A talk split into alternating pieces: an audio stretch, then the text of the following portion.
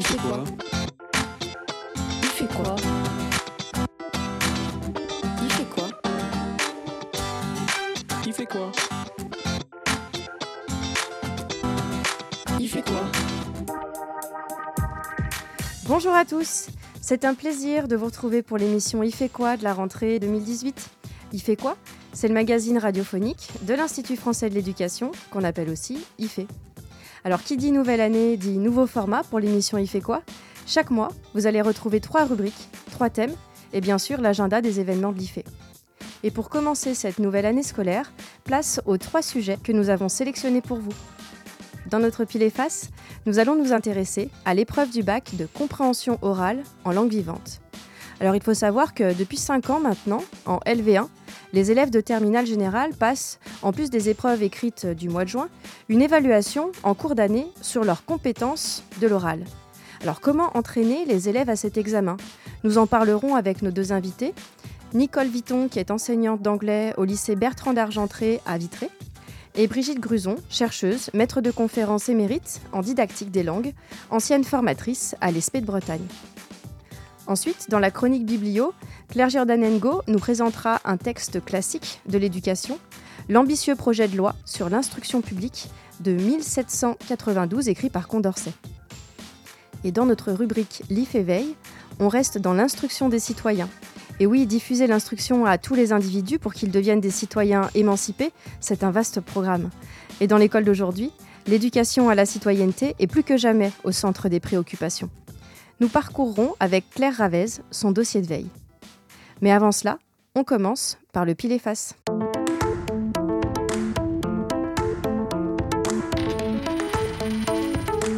Pile et face Depuis 2013, en langue vivante, les élèves de terminale générale passent, en plus des épreuves écrites du mois de juin, une évaluation de compréhension de l'oral dans le cadre d'épreuves en cours d'année. Alors cette nouvelle épreuve de compréhension orale, elle compte pour un quart de la note de langue vivante du baccalauréat et elle est organisée dans chaque établissement par les professeurs de langue vivante au mois de février. Elle s'appuie sur des documents audio ou des documents vidéo qui sont sélectionnés par les professeurs et les élèves sont évalués sur leur compréhension de l'extrait sonore qu'ils ont entendu. Pour mieux préparer les élèves à cette épreuve, six professeurs de deux lycées de la banlieue de Rennes ont décidé de travailler main dans la main avec une équipe de chercheurs. Pour parler de l'expérimentation qu'ils ont mis en place, pour essayer d'entraîner les élèves à cette épreuve assez déstabilisante, il faut bien le dire, nous accueillons sur notre plateau Nicole Vitton, enseignante d'anglais au lycée Bertrand d'Argentré à Vitré. Bonjour. Bonjour. Et Brigitte Grusson, chercheuse et maître de conférences émérite en didactique des langues et également ancienne formatrice à l'ESP de Bretagne. Bonjour. Bonjour. Alors pour mieux comprendre de quoi il s'agit, nous allons commencer par écouter un extrait sonore qui aurait pu ou qui a peut-être servi de support à une évaluation de compréhension orale. The United Kingdom's royal family has started legal proceedings against Closer, the French magazine that published photos of Kate Middleton, the Duchess of Cambridge, sunbathing topless. Alors Nicole Vitton, si on se met dans la peau d'un élève, est-ce que vous pouvez nous expliquer comment se passe cet examen, cette épreuve? Donc l'élève doit écouter un document sonore euh, authentique, c'est-à-dire qui n'a pas été euh, pris dans un manuel scolaire évidemment, hein, qui est construit par dans notre établissement, qui est construit par une équipe de professeurs d'anglais. Pour ce qui concerne l'anglais, puisque moi j'enseigne l'anglais, donc je vais vous parler de ça concernant l'épreuve de baccalauréat. Donc les élèves doivent écouter le document sonore trois fois, d'accord, et faire un compte rendu en français de tout ce qu'ils ont compris du document. D'accord. Alors, avant de faire partie de cette collaboration avec euh, des chercheurs, comment est-ce que vous prépariez vos élèves à cette épreuve de bac? Eh bien, comme tous mes collègues, euh, on pratiquait surtout euh, de la préparation qui était surtout évaluée, en fait. On n'entraînait pas vraiment les élèves à la compréhension de l'oral, on évaluait les élèves à l'oral. C'est-à-dire qu'on leur présentait des documents sonores et on essayait de leur faire comprendre le document en leur passant plusieurs fois, parfois en coupant des morceaux. Mmh et on, généralement, on leur attribue une note, mais on n'avait pas le temps, dans le peu de temps dont on dispose en, classe, pour vraiment réellement les entraîner. Alors j'imagine que si vous avez décidé de, de travailler avec des chercheurs, c'est que vous étiez peut-être pas satisfaite de, de, cette manière de faire, ou en tout cas vous, vous cherchiez une manière de faire différemment, de changer vos pratiques. Alors c'est pas moi qui ai décidé, hein, c'est venu de l'institution. De hein. C'est-à-dire qu'il faut savoir que la demande est venue des inspecteurs de langue qui constataient le, les résultats plutôt médiocres des élèves dans cette compétence particulière qui est la compréhension de l'oral et euh, ont décidé euh, de créer un, LEA, donc un lieu d'éducation associé, pour euh, mêler des chercheurs, des enseignants et puis aussi des inspecteurs, hein, des, institutionnels, pour travailler et essayer de trouver des pistes pour aider les élèves. Ça veut dire que vous avez des chiffres sur le, la réussite de ces élèves de terminale par rapport à, à, cette compréhension orale? Alors en France, déjà, on a des évaluations de compétences variées au niveau national et international mmh. qui montrent régulièrement que les élèves français sont euh, peu performants de manière générale dans les différentes compétences et surtout en compréhension de l'oral. Et plus particulièrement en Bretagne, qui est quand même une académie euh, pas de toutes les réussites, mais quand même qui produit de bons élèves et des résultats au bac qui sont très honorables, mmh. la compétence de compréhension orale était jugée vraiment euh, insuffisante. Certains élèves de terminale étant évalués au niveau A1 du cadre européen commun de référence pour les langues, qui est vraiment le niveau attendu en fin de CM2. Mmh, Donc, euh, ils ont été alertés et c'est vrai que c'est eux qui sont venus vers nous en nous demandant de voir si on pouvait, à travers un collectif, travailler cette question et voir quelles pistes euh, donner pour que les élèves améliorent leur performance. Alors, quelle est la méthodologie que vous avez réussi à mettre en place au, au sein de ce collectif? Brigitte Grusson. Donc, euh, la méthodologie de recherche qu'on a adoptée, alors c'était une méthodologie euh, comment plutôt qui relève du paradigme expérimental hein, mmh. ou quasi expérimental parce qu'on a travaillé avec des classes, des vraies classes. Hein, on n'a pas mis des élèves dans des bulles ou dans des studios ou des laboratoires. Donc on a euh, suivi un protocole avec pré-test et post-test. Et entre le pré-test et les post-tests, ils ont suivi des ateliers d'entraînement à la compréhension de l'oral. Alors pré-test, j'imagine que c'est pour avoir un, une idée de leur niveau euh, de, départ, de départ. Tout à fait. Ensuite, vous les entraînez avec une méthodologie que vous allez nous expliquer et derrière, à nouveau, vous les évaluez. Voilà. Et donc, pour euh, bâtir les ateliers d'entraînement, comme on les a appelés, mmh. on s'est basé sur les résultats de la recherche qui expliquent les processus cognitifs en jeu, mmh. euh, ce qui se passe dans la boîte noire mmh. quand on essaye de comprendre un document sonore. On sait que ces processus relèvent à la fois de bas niveau, c'est-à-dire comment on décode le message audio, et de haut niveau, c'est-à-dire comment on s'appuie sur ses connaissances euh, générales du monde pour comprendre et le construire sens. le sens. Tout à fait. Et donc, on a construit des ateliers, notamment sur le bas niveau, parce que dans les manuels scolaires, on trouve des pistes pour le haut niveau, l'anticipation, etc. Mais pour le bas niveau, les professeurs sont très très démunis. Donc, euh, en s'appuyant sur les phénomènes de segmentation, de catégorisation, on s'est dit, ben voilà, on va mettre ça en place. Et on a entraîné les élèves de manière systématique, assez modestement, puisqu'ils ont suivi trois ateliers d'entraînement. Chaque année, on a fait deux expérimentations. Et à l'issue de ces trois ateliers d'entraînement, on les a évalués post-test. Mmh.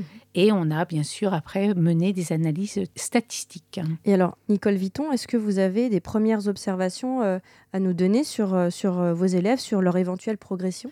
Alors, euh, on a commencé avec des élèves de seconde la première année. Hein. Il faut dire que la recherche a, a duré euh, trois ans, hein, si on compte vraiment euh, l'expérimentation totale. la première année, donc, on avait constaté un stress énorme chez les élèves, mmh. hein, chez nos élèves, une appréhension terrible de cette épreuve. Et donc, au fur et à mesure euh, de l'année, puisque on a euh, testé les élèves plusieurs fois dans l'année, mmh. on a pu constater euh, qu'ils étaient de plus en plus euh, décontractés par rapport à l'épreuve mmh. hein, et euh, aussi très demandeurs, en fait, de ce qu'on allait faire de ces données.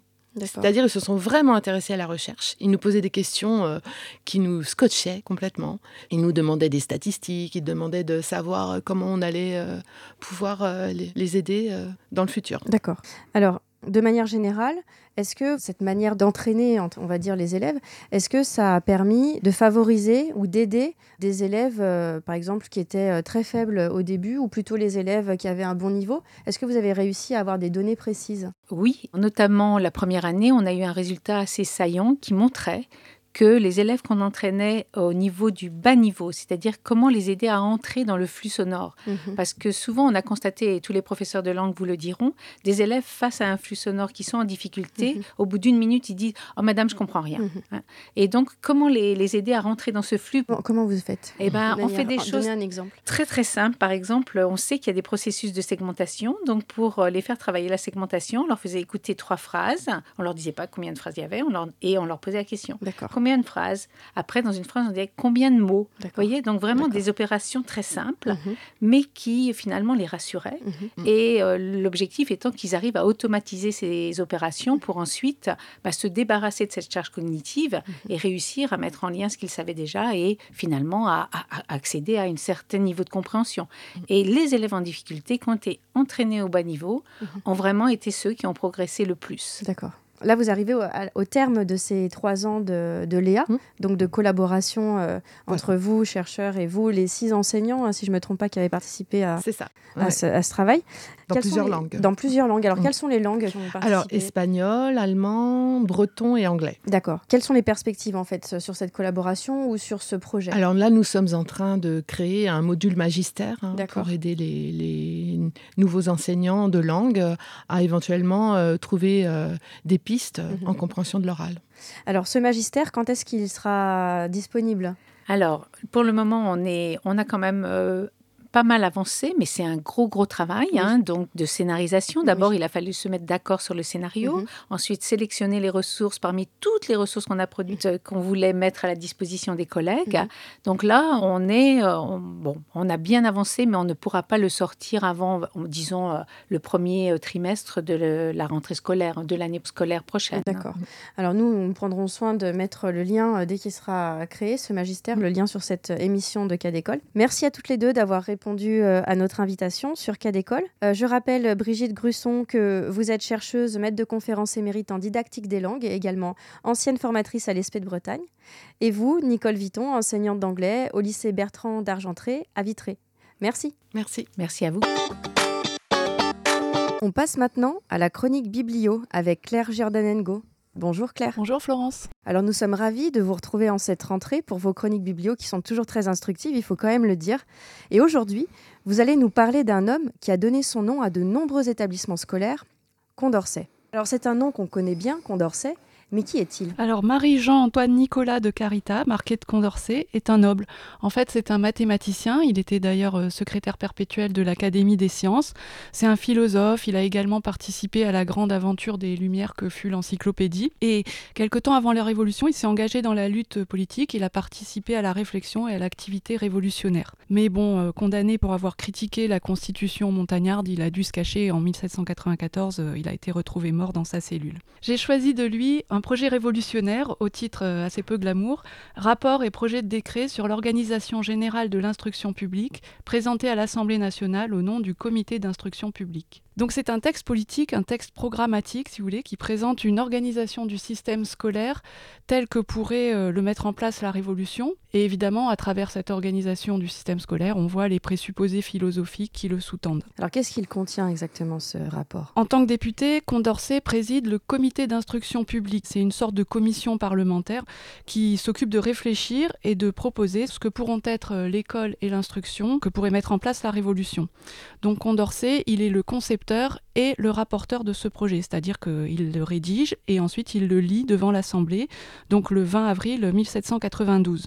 Le problème, c'est que la lecture a été interrompue par la déclaration de guerre contre l'Autriche et la discussion autour du projet n'a eu lieu que plusieurs mois plus tard, lorsque le vent avait déjà tourné et du coup le, le projet n'a jamais été adopté. Alors ce projet, il tourne autour de la notion d'instruction publique. Est-ce que vous pouvez nous expliquer de quoi il s'agit? Alors les débats sur l'instruction publique et sur euh, l'éducation vont être très nombreux dans la trentaine d'années qui précèdent la Révolution. Euh, il y avait déjà eu, on avait parlé de l'Émile de Rousseau par exemple, il y a l'interdiction qui avait été faite aux jésuites d'enseigner, il y a de nombreux articles de l'encyclopédie qui parlent de ces problèmes. Il y a pas moins de 160 livres qui ont été publiés entre 1760 et 1790 sur ce thème. Alors Condorcet donc euh, n'est pas tout seul et s'inscrit dans une lignée. Pour lui donc l'instruction c'est l'enseignement des connaissances, là où l'éducation c'est davantage la transmission des valeurs. Et pour Condorcet, il est essentiel que l'instruction relève de la puissance publique, Mhm. là où l'éducation relève davantage par exemple de la famille.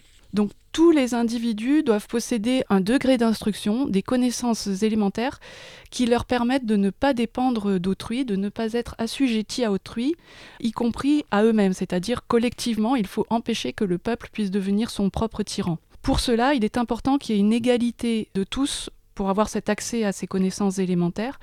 Donc la puissance publique, son rôle est de permettre à chacun cet accès à l'instruction. Et ensuite, selon les talents de, chaque individu, euh, on peut aller au-delà de cette instruction élémentaire. La République et l'école euh, marchent ensemble. Donc l'école permet aux citoyens de comprendre les lois, de les respecter, mais aussi éventuellement de les juger et de les améliorer. Donc il faut s'instruire pour être éclairé et pour être euh, républicain. Et du coup, ça, ça induit aussi que la République est en réforme et en critique permanente par le peuple. Et en dernier lieu, l'instruction est également liée à la prospérité économique, puisque finalement, c'est aussi un investissement que fait la nation en formant ses citoyens qui, ben, du coup, on pourra retirer des, des bénéfices, des, des talents qu'on a ainsi développés. Et alors, est-ce que ce projet a été mis en œuvre? Ben, même si de nombreux établissements scolaires ont pour nom Condorcet aujourd'hui, c'est quand même un projet qui est resté à l'état de projet. Alors, il était assez précis, hein. il décrivait par exemple 5 degrés d'enseignement, les écoles primaires pour les bases, ensuite des écoles secondaires, des instituts dans les villes un peu plus importantes qui permettaient de former les maîtres, des lycées qui étaient l'équivalent des universités, et surtout, tout au sommet, une Société nationale des sciences et des arts qui devait, ça c'était très important pour Condorcet, être indépendante du pouvoir politique, mais qui devait être à l'écoute des savants, qui devait rédiger les programmes, faire les manuels. C'était donc euh, très concret, hein, il y a même un tableau avec les dépenses que tout cela allait coûter à la nation. Et certains concepts étaient très nouveaux, comme euh, par exemple l'égalité des sexes devant l'instruction, la gratuité absolue de l'enseignement au moins élémentaire, la liberté d'ouverture des écoles, c'est-à-dire qu'un enseignement privé à côté pouvait stimuler également l'enseignement public, l'importance euh, des cours du soir d'une formation tout au long de la vie. Mais bon, finalement, dans les remous de la Révolution, ce plan n'a pas été adopté tel quel, même si, bien sûr, on retrouve de nombreuses idées euh, Effectivement. de Condorcet, voilà, y compris dans l'éducation actuelle. Merci Claire. On passe maintenant à la rubrique veille. De jour comme de nuit, fait veille.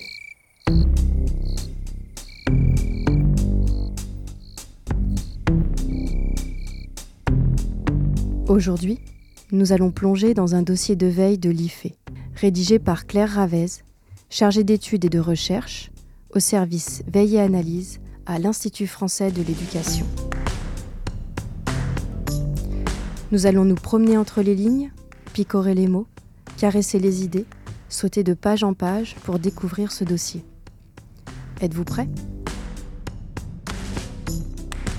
La formation du citoyen est au centre du projet politique de l'école républicaine, puisqu'en articulation avec sa mission de transmission de connaissances, l'ambition de cette institution est bien d'accompagner l'intégration dans la cité et de faciliter l'intervention dans les affaires publiques de sujets politiques autonomes. Bien sûr, les formes prises par cette éducation à la citoyenneté ont varié, avec par exemple depuis 2015 l'enseignement moral et civique, l'EMC. L'objectif du dossier de veille, c'est donc de replacer les changements les plus récents du système scolaire français dans ce domaine, dans un cadre à la fois politique et éducatif plus large.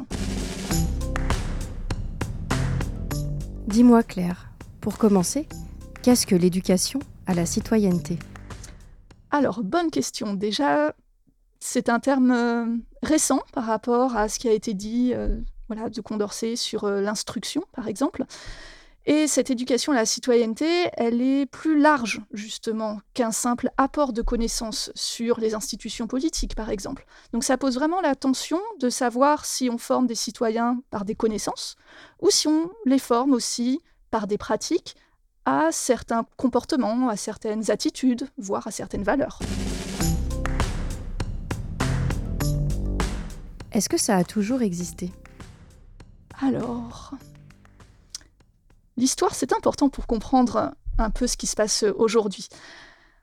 Jusqu'à la fin du 19e siècle, on avait plutôt une instruction religieuse et morale. En 1882, c'est l'instruction morale et civique qui apparaît dans l'école de la Troisième République, et pour être plus précise, dans l'école primaire de la Troisième République.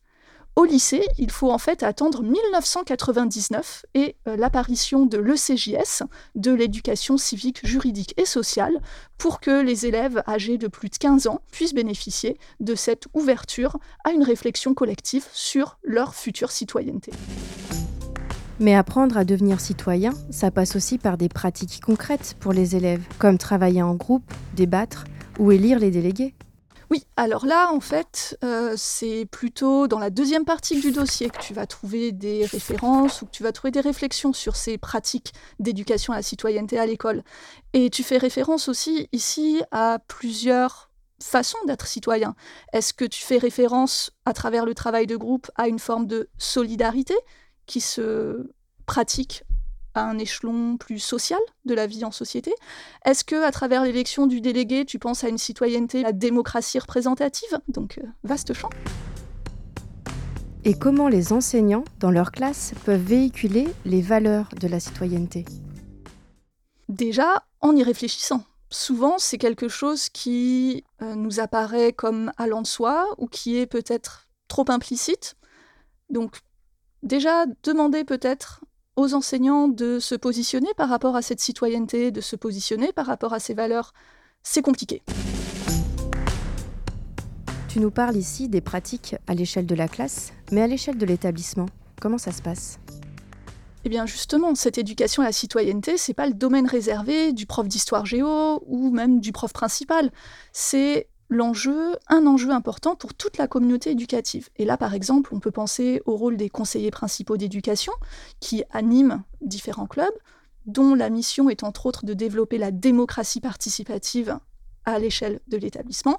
On peut penser au conseil de la vie lycéenne, au conseil de la vie collégienne qui se développe, même si là, il faut être quand même assez nuancé parce que ça profite aux élèves qui participent dans une certaine mesure. Il reste quand même des élèves et des jeunes face à des adultes qui continuent d'avoir une position d'autorité. Et la question, c'est aussi de, savoir bah, dans quelle mesure ça pourrait profiter aux autres élèves de la classe. Tous les élèves ne font pas partie de clubs, tous les élèves ne sont pas délégués. Et à l'étranger, comment ça se passe? Alors là, c'est aussi un thème qui est un petit peu présent dans tout le dossier, parce que la comparaison internationale, ça nous aide à penser et à justement montrer que cette façon française d'éduquer à la citoyenneté, on la retrouve sur certains points à l'étranger, mais sur d'autres, plans, c'est vraiment différent. Et donc, pour l'éducation à la citoyenneté, si on prend par exemple le cas de l'Allemagne, il y a déjà dans les cursus universitaires de formation d'enseignants des cursus plus proches des sciences politiques, ce qui n'est pas le cas en France, même si on peut penser qu'un professeur de sciences économiques et sociales qui a en charge l'option euh, sciences politiques peut euh, être comparé à cet enseignant allemand qui a cette formation universitaire. Mais ce qui est peut-être à souligner ici, c'est de se poser la question finalement de ce cadre national. On peut se poser la question de ce cadre par rapport à la notion de citoyenneté. On peut se poser la question de ce cadre par rapport aux institutions qui portent et qui réfléchissent sur l'éducation à la citoyenneté, que ce soit l'UNESCO, que ce soit le Conseil de l'Europe. Et on peut aussi se poser la question par rapport au cadre de la recherche en éducation qui se fait sur ces questions-là, là aussi de plus en plus de façon internationale. Et pour aller plus loin, retrouvez ce dossier dans son intégralité sur le site de l'IFE, rubrique Veille et analyse, en cherchant le numéro 125. Nous passons à l'agenda avec Diane Béduchot. Bonjour Diane. Bonjour Florence. Et l'agenda de l'Institut français de l'éducation est très chargé en cette rentrée. Et oui Florence, séminaires, rencontres nationales, formations, les mois de septembre-octobre vont être rythmés par de multiples événements. Et on commence par cette formation dans quelques jours sur l'accompagnement des enseignants en éducation prioritaire à propos des mathématiques. Et oui, comme vous le savez euh, sûrement, le rapport Villani-Torossian a mis euh, au centre la question de l'enseignement des mathématiques et de la résolution des problèmes comme un élément clé de la réussite scolaire. Alors cette formation qui s'adresse en priorité à des formateurs et à des pilotes de l'éducation prioritaire s'appuiera sur les préoccupations réelles des acteurs de l'école. Ce sera les 19 et 20 septembre. Au mois d'octobre, on s'intéresse à la robotique et à l'intelligence artificielle. Et oui, l'IFE organise les 2 et 3 octobre 2018 la troisième édition des rencontres nationales de la robotique éducative, en partenariat avec les universités Lyon 1 et Lyon 2, Canopée et le groupe de travail Océan. Alors, ce sera l'occasion de parler de compétition robotique, d'usage de robots pour les enfants atteints de troubles autistiques ou encore de robots de téléprésence. On continue sur le mois d'octobre avec une question. Comment favoriser le développement professionnel des enseignants au sein des établissements scolaires? Eh bien, ce sera le sujet de la formation sur les établissements apprenants qui se tiendra les 8 et 9 octobre. Formation encore, avec une formation pour aider les passeurs en éducation. Et oui, Florence, le développement des relations entre la recherche et le monde éducatif nécessite de plus en plus l'intervention de professionnels de la médiation, souvent appelés des passeurs. Ce sera tout le sujet de cette formation. Et on termine avec les séminaires. La sixième édition du séminaire Religion, discrimination et racisme en milieu scolaire aura lieu le 16 octobre à l'IFE. Quant au séminaire des Léa, il aura lieu le 17 octobre. Je vous rappelle qu'il réunira les représentants des nouveaux lieux d'éducation associés pour organiser le programme de l'année. Merci Diane. J'en profite pour annoncer qu'au mois d'octobre, c'est toi qui animeras l'émission. Oui Florence, effectivement, et j'en suis très heureuse. Alors je vous dis à très vite. Rendez-vous en octobre. C'est la fin de cette émission. Merci à tous. À la technique, aujourd'hui, Sébastien Boudin. Vous pouvez retrouver euh, toutes les informations sur les sujets que nous avons abordés dans ce IFE quoi sur le site de notre web radio Cadécole à l'adresse suivante ife.ens-lyon.fr slash cadécole. Et en attendant, vous pouvez réécouter les podcasts de l'année dernière sur notre site et bien sûr écouter les deux autres émissions, Le micro est dans la classe et Ça manque pas d'air. À très vite